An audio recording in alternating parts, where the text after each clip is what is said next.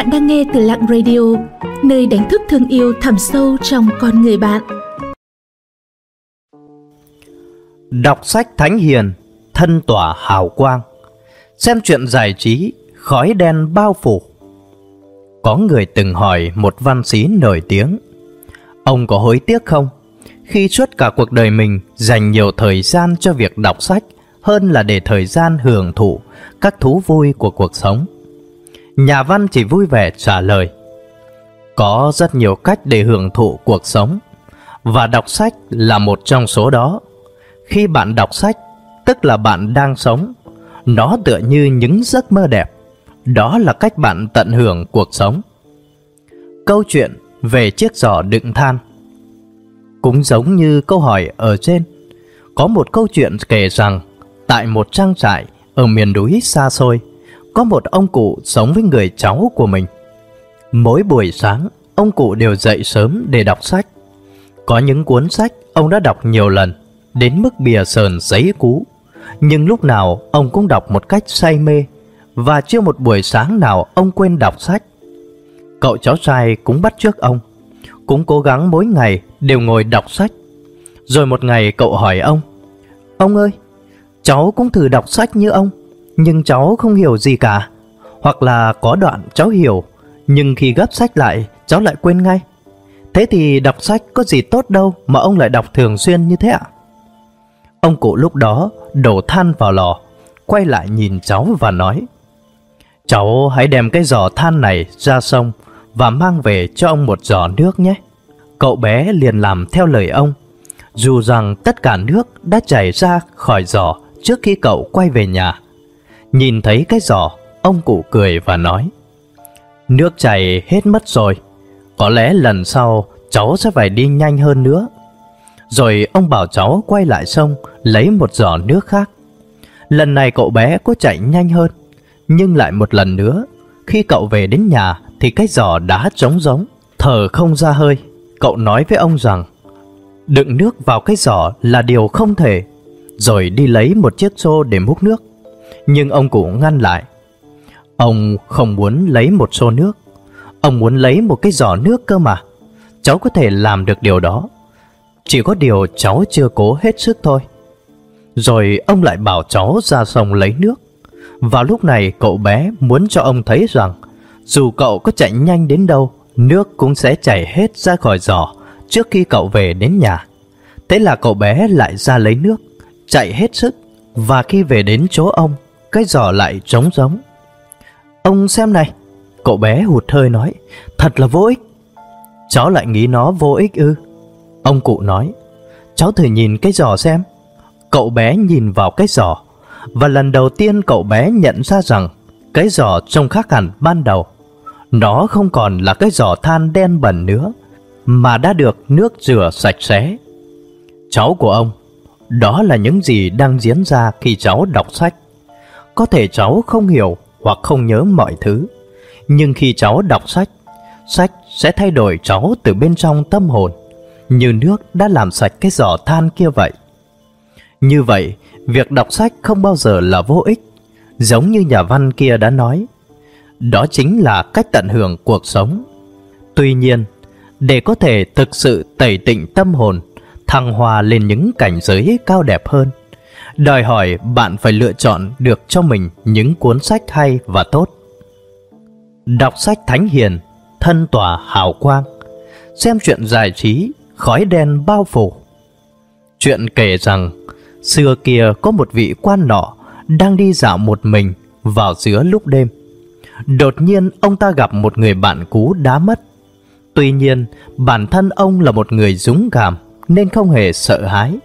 Bèn hỏi người bạn anh đi đâu thế? Người bạn trả lời, Tôi đang làm minh lại, Là một viên quan dưới âm phủ. Tôi phải trông coi khu làng phía nam. Tôi đang trên đường đi đến đó Thì tình cờ gặp ông. Vậy là hai người đi cùng nhau. Khi đi qua một ngôi nhà cũ, Vị Minh lại nói, Đây là nhà của một vị học giả Đức hạnh và cao thượng. Vị quan hỏi ông ta, Tại sao anh biết người đàn ông sống trong ngôi nhà này? Là một vị học giả đức hạnh và cao thượng? Minh lại đáp, hàng ngày người ta rất bận rộn với công việc mưu sinh và tâm hồn của họ bị chôn vùi vào trong đó. Đêm đến khi đi ngủ, mọi người đều không còn nghĩ về điều gì nữa. Vào lúc đó, nguyên thần của họ sẽ xuất ra ngoài. Nếu như một người thường đọc những cuốn sách tốt, ví dụ như luận ngữ của Khổng Tử, ly tao của Khuất Nguyên và sử ký của Tư Mã Thiên, thì một trường ánh sáng nhiều màu sắc và chói sáng sẽ phát ra từ trăm khiếu của người đó. Người đọc sách thánh hiền gột rửa được nội tâm trong sáng, thì ánh sáng thuần khiết từ nội tâm sẽ phát ra từ trăm khiếu huyệt của họ. Những ánh sáng rực rỡ nhất có thể cao đến tận trời và tỏa sáng như mặt trăng và các vị tinh tú. Những ánh sáng tiếp theo có thể xa tới vài trượng. Những ánh sáng tiếp nữa có thể xa đến vài thước. Và những ánh sáng dù yếu nhất cũng sáng như một ngọn nến chiếu ra ngoài cửa sổ.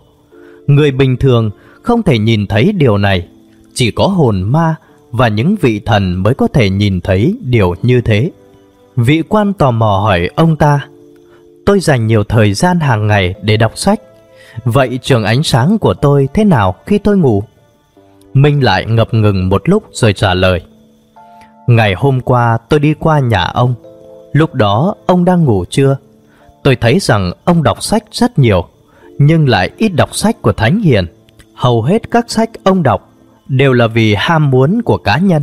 Vì vậy mà mỗi chữ đều biến thành khói đen và bao trùm ngôi nhà của ông. Ngôi nhà của ông giống như được che phủ bởi bóng tối và sương mù dày đặc. Đến nỗi ánh sáng không thể chiếu vào được. Cuộc sống không chỉ là những buổi sáng chạy thể dục dưới trời đầy sương mù ở công viên hay tụ tập tán gấu với bạn bè mà ngồi nghiền ngẫm và đắm mình bên những trang sách cũng là một điều vô cùng ý nghĩa trong kiếp nhân sinh vậy. Tuy nhiên, lựa chọn cho mình một cuốn sách như thế nào lại là một việc vô cùng quan trọng. Bởi bộ não con người tựa như một cái thùng chứa, bất cứ thứ gì bạn bỏ vào trong đó, chúng đều trở thành đặc tính của cái thùng chứa đó. Nếu bạn đọc một cuốn sách dạy làm người tốt, bạn sẽ nuôi dưỡng cho mình một trái tim và tâm hồn trong sáng. Và giống như câu chuyện tâm linh ở trên, nhìn vào không gian khác, thân thể bạn có thể tỏa ra ánh sáng lấp lánh và xa đến 10.000 trượng.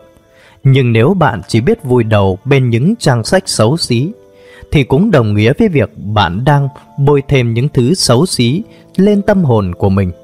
Và nhìn từ một không gian khác, từ con người bạn chính là đang phát ra rất nhiều khí đen và xấu bẩn. Điều đó thật chẳng đáng sợ lắm hay sao?